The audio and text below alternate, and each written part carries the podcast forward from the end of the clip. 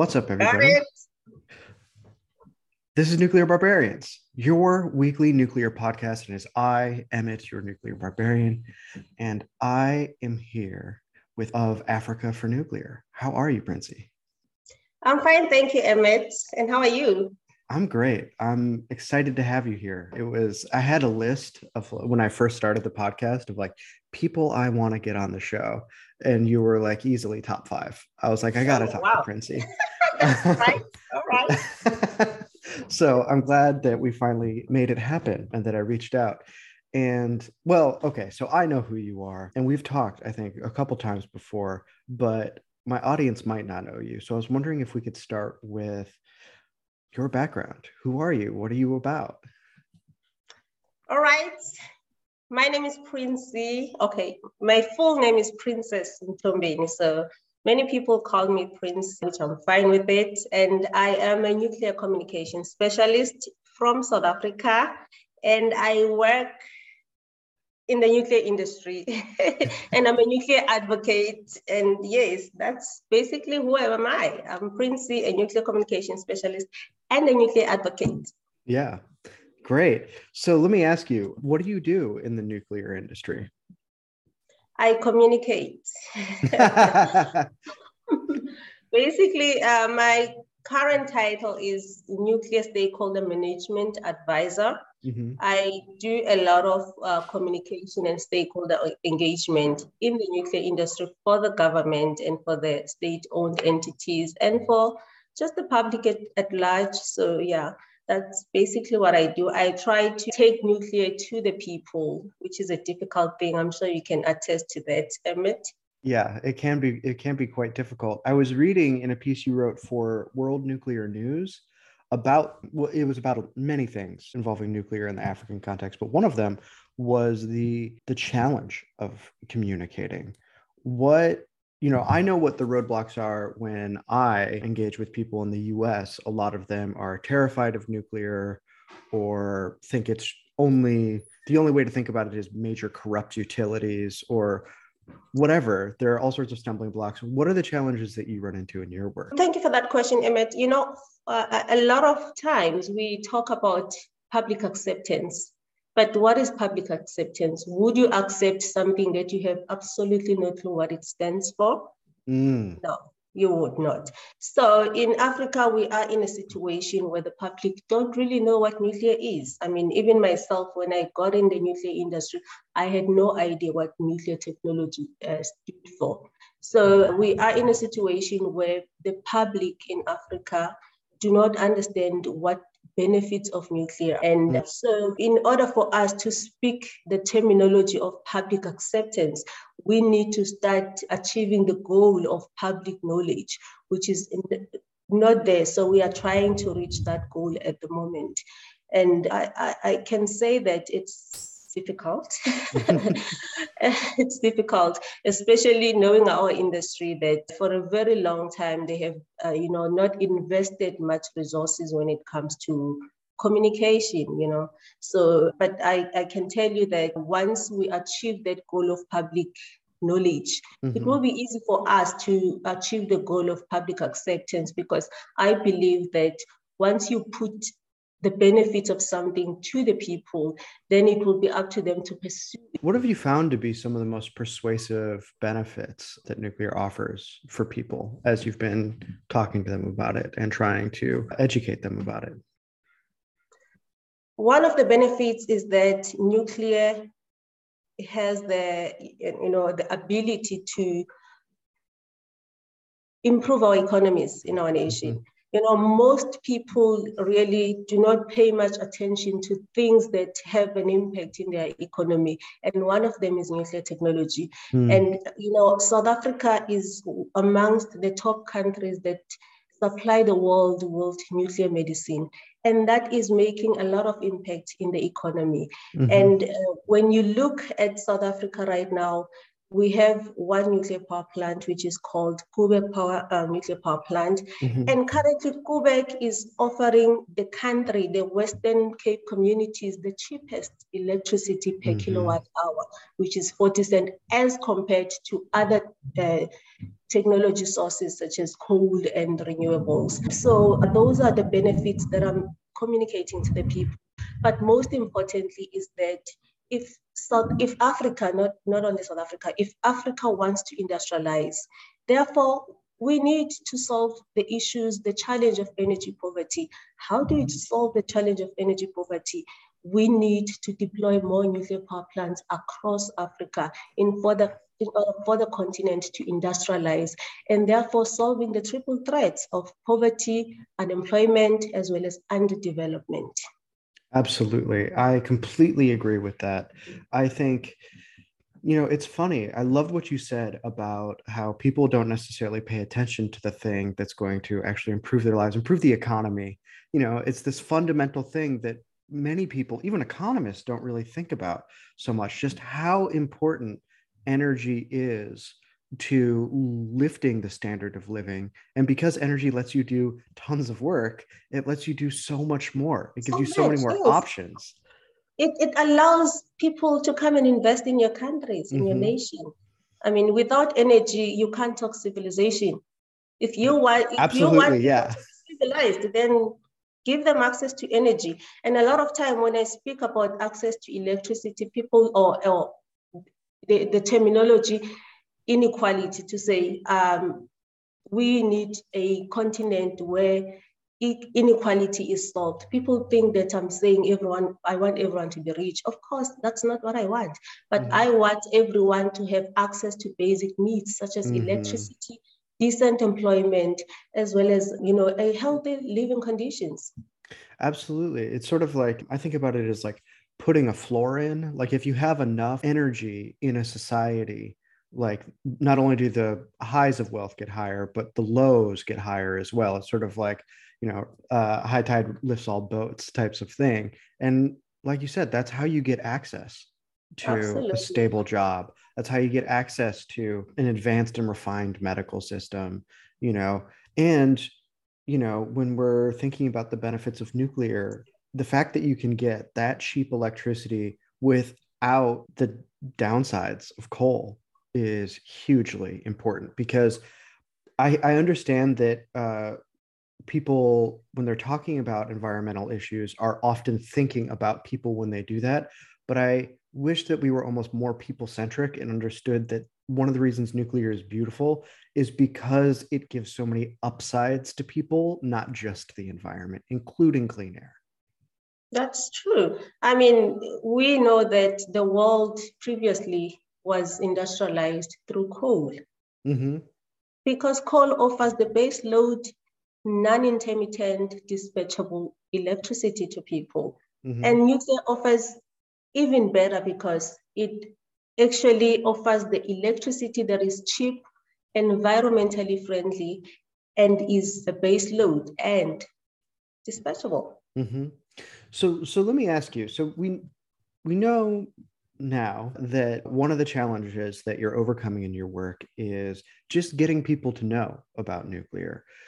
I assume that there are, and maybe I'm wrong, but you can tell me, there are people who think they know and don't like it.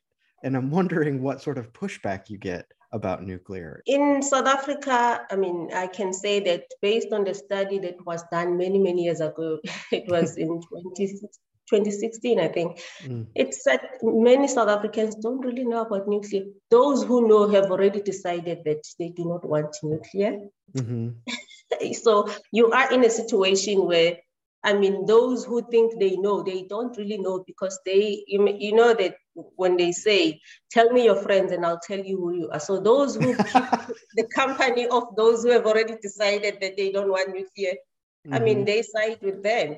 And yeah. those who basically don't know, just don't know and waiting for us to come and give them information. Mm-hmm. But, you know, luckily in Africa, we are realists. We understand that we have a bigger issue, and that bigger issue is energy poverty. 640, yeah. about 640 millions of Africans do not have access to electricity.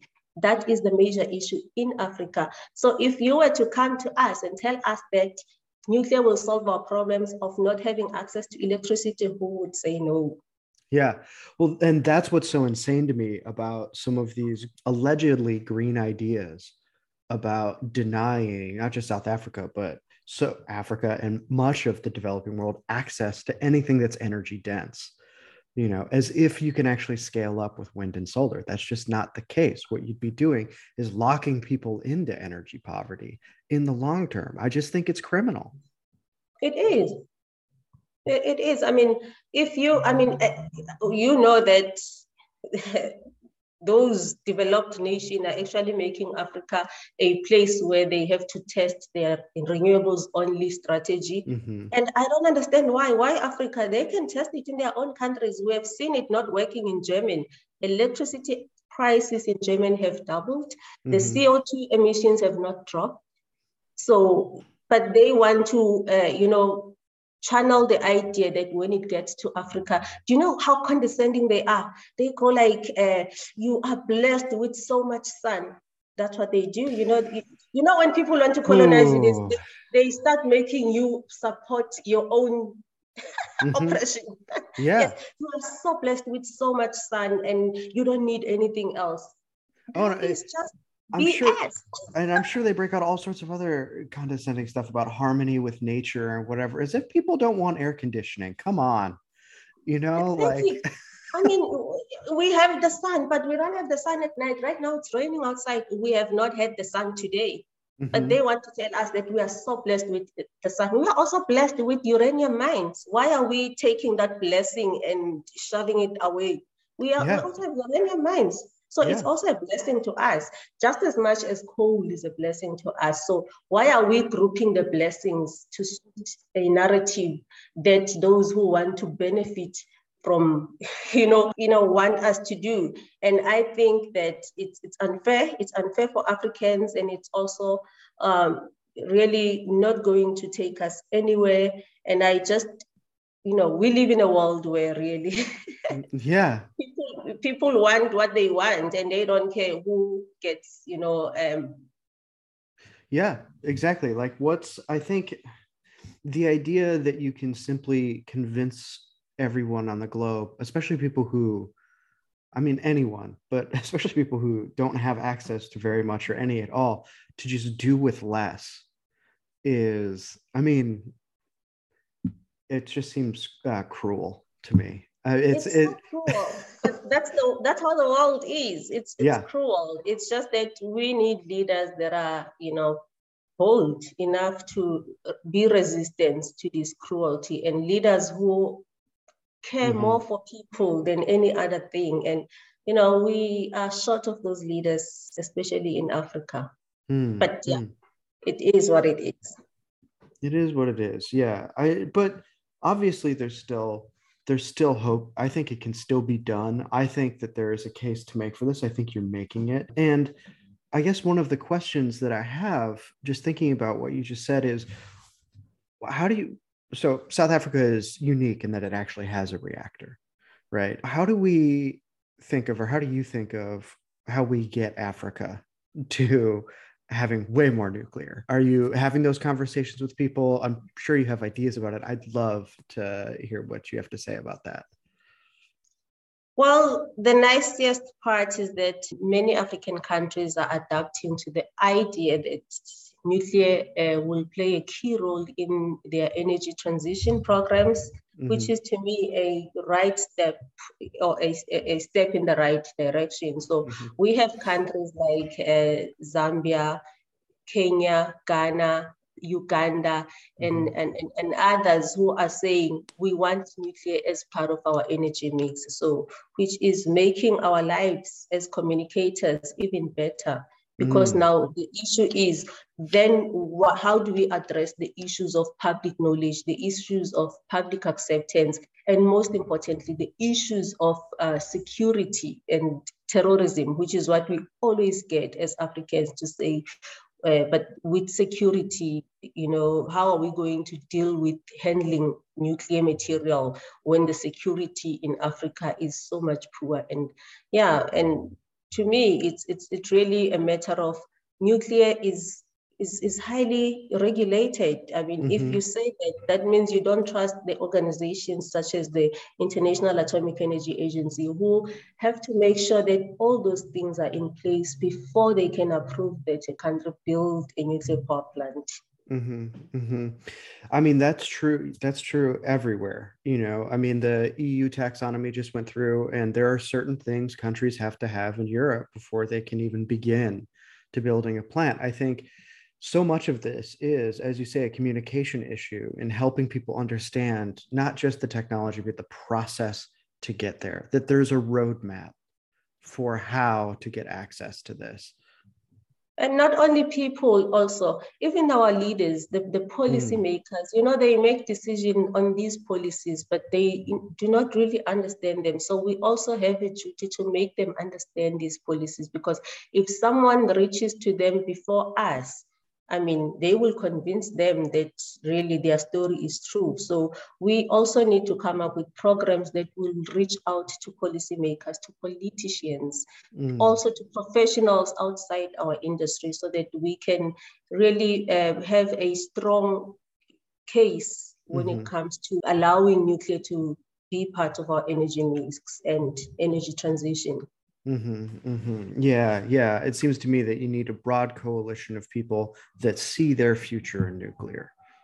Yes. Yeah. So I love your YouTube channel. I'm a big fan of it. I binge watched the the episodes. I thought they were really cool. I learned a lot from them and I wanted to talk to you about it. So the YouTube channel is called Africa for Nuclear. Africa for Nuclear yeah. Yes.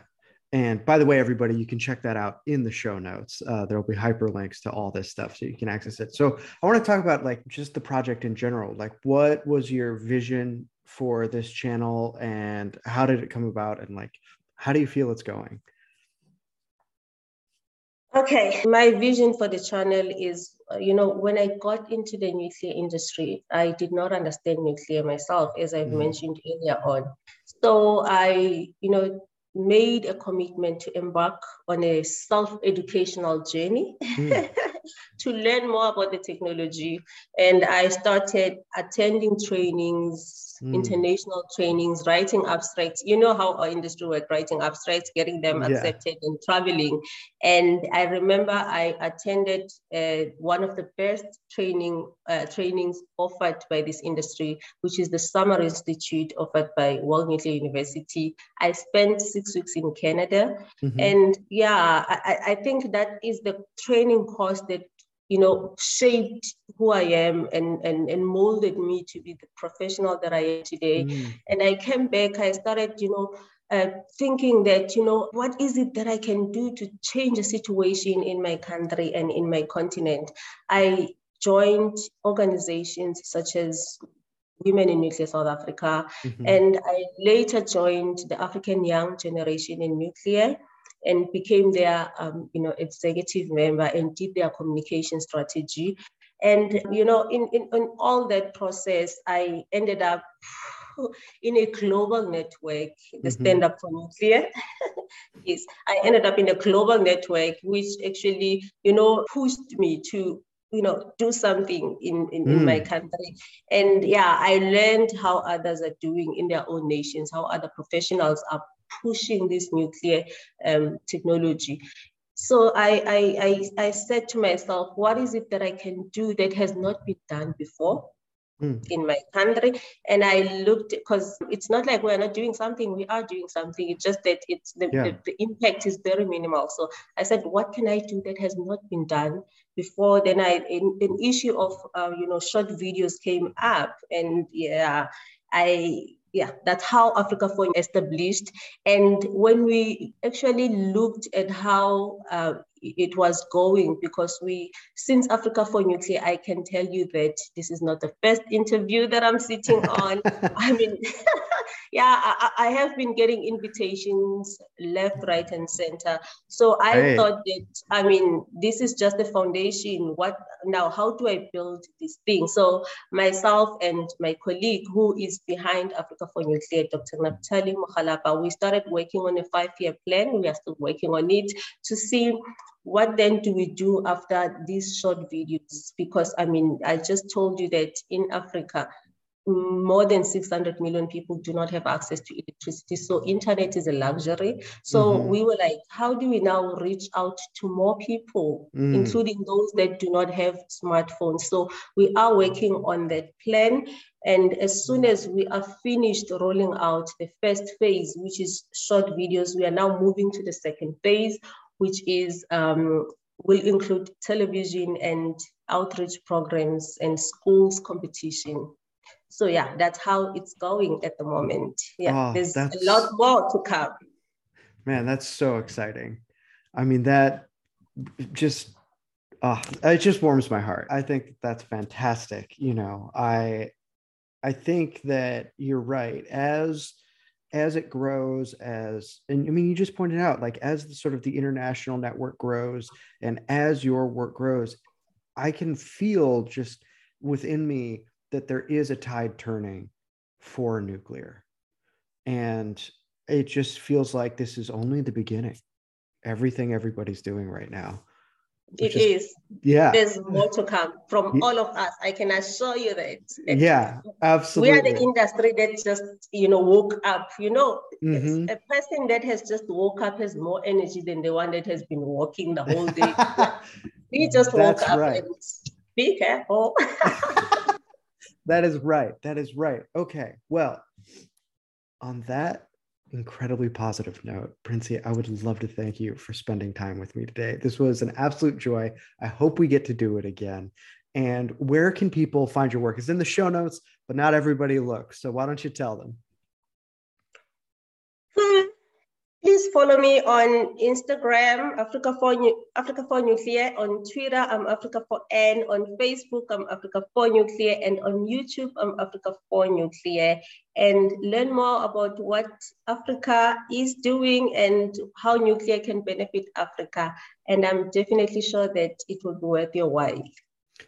And I can attest that it is. So everybody, go do all of that. Follow Princy on everything, and we will see you next week. So stay strong, stay sharp, and stay radiant, my friends.